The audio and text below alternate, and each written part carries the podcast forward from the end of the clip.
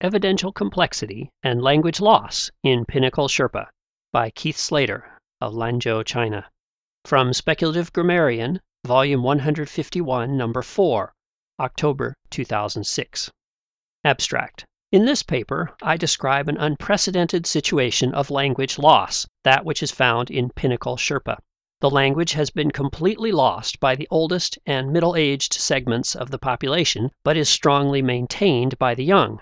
The loss is due to exponential increases in the complexity of the Pinnacle Sherpa evidential system, which have rendered older speakers unable to adequately indicate the source of information in their utterances. Pinnacle Sherpa, a Bodic language of Nepal, has not been described before. Over the past couple of years, bored with my day job, I have been conducting fieldwork on Pinnacle Sherpa and have discovered a heretofore undescribed pattern of language loss. This paper describes that pattern and gives an account of the surprising factors which have led to its emergence. Footnote one. Due to serious constraints on my funding, I have not actually visited the Pinnacle Sherpa community, nor in fact the country of Nepal. The research reported here has been carried out entirely via instant messaging and Skype. In a forthcoming paper, I will propose that these radical new tools may in fact enable all of linguistics to adopt a radically new paradigm for field research. According to the universal testimony of Pinnacle Sherpa speakers, and also my own observations, the community is undergoing language loss at a startling rate, with results amounting to a sort of inverted language death. Language vitality is strongest among the younger members of the community.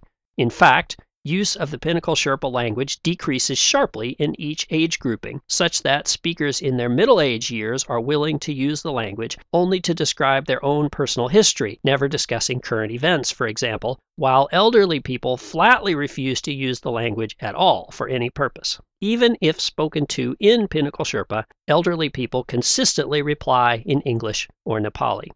This inverted situation of apparent language death is, of course, quite unique in the modern world. Normally, one would expect pressure from a trade or education language, such as Nepali or English in the Pinnacle Sherpa situation, to lead to language loss among the younger generations, not the older ones.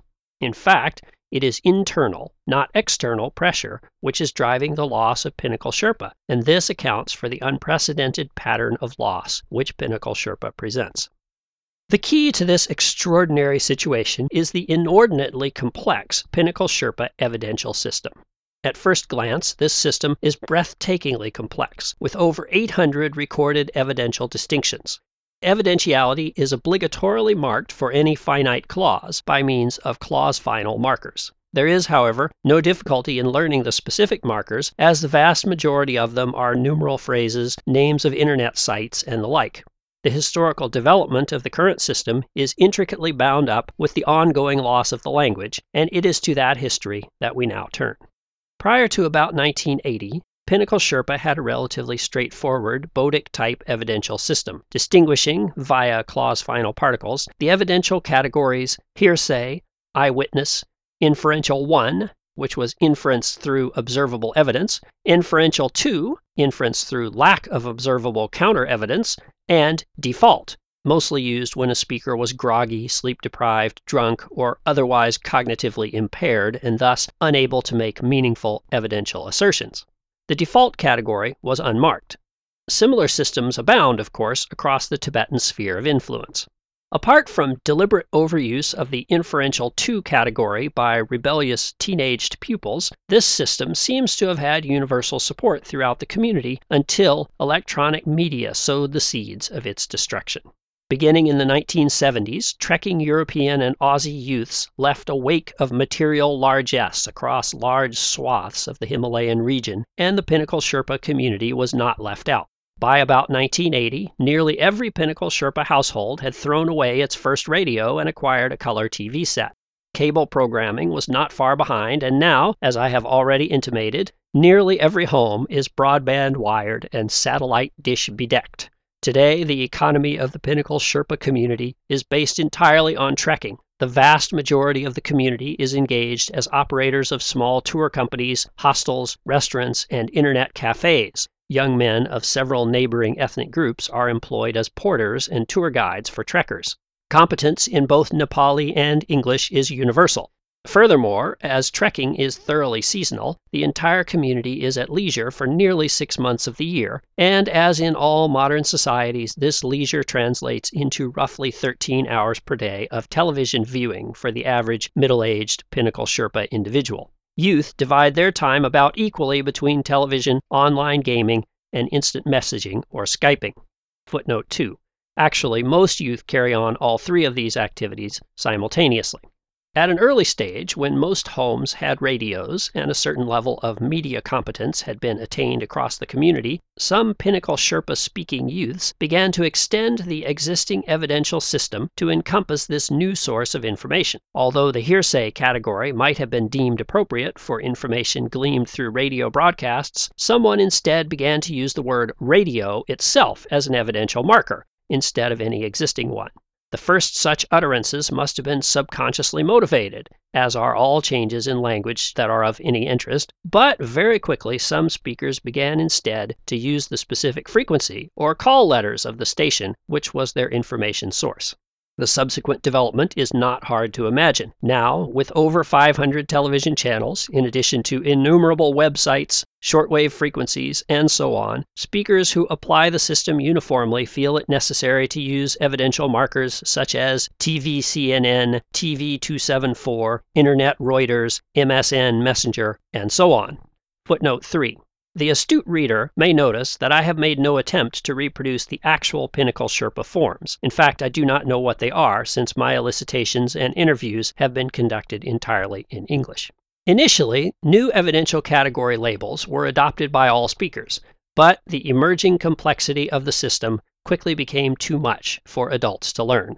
Young people, however, were quite adept at learning to make the new distinctions and to adapt when, for instance, C N N moved from Channel thirty-five to Channel four oh six on a new satellite system. Sadly, the elderly could not make such adjustments. The oldest speakers were the first to give up. Harassed and laughed at by their progeny, they gradually reduced their use of the language until they only employed it when the eyewitness form was appropriate, speaking in Nepali or English in all other situations. From there, it was a short step to losing the language completely. Meanwhile, with the introduction of each new information source, a further element of the population, younger each time, was forced into submission. Grandparents could not remember all of the cable channels. Next, the older middle-aged could not adapt to new numbers for all the channels when they were rearranged and augmented by the national telecom provider. Finally, the younger middle-aged were overwhelmed by the introduction of countless internet information sources and, after a brief but valiant attempt to use the marker W W W for all utterances, even this segment of the population gave up speaking Pinnacle Sherpa. The result is that today the Pinnacle Sherpa community, apart from the youngest speakers, is linguistically broken, demoralized, and lacking hope. As one Pinnacle Sherpa oldster put it, speaking in English via Skype, "Back in our day, we had only five of those evidential thingies. Young people today are crazy. Who can remember what channel a movie was on? I just want to watch T V in peace." Her husband chimed in, "Nobody cares about speaking proper Sherpa anymore. Now it's all channel three three eight this and Yahoo Messenger that. They might as well bury me now. What's become of our beautiful language? These kids have ruined it." Is Pinnacle Sherpa a dying language? This critical question is a difficult one to answer because existing models make no predictions for such situations. The key consideration appears to be this. If the advance of new sources of information and interaction continues unabated, it is entirely possible that even young adults may be unable to attain mastery over successive tools, and this could well lead to a situation in which Pinnacle Sherpa is spoken only by children and adolescents.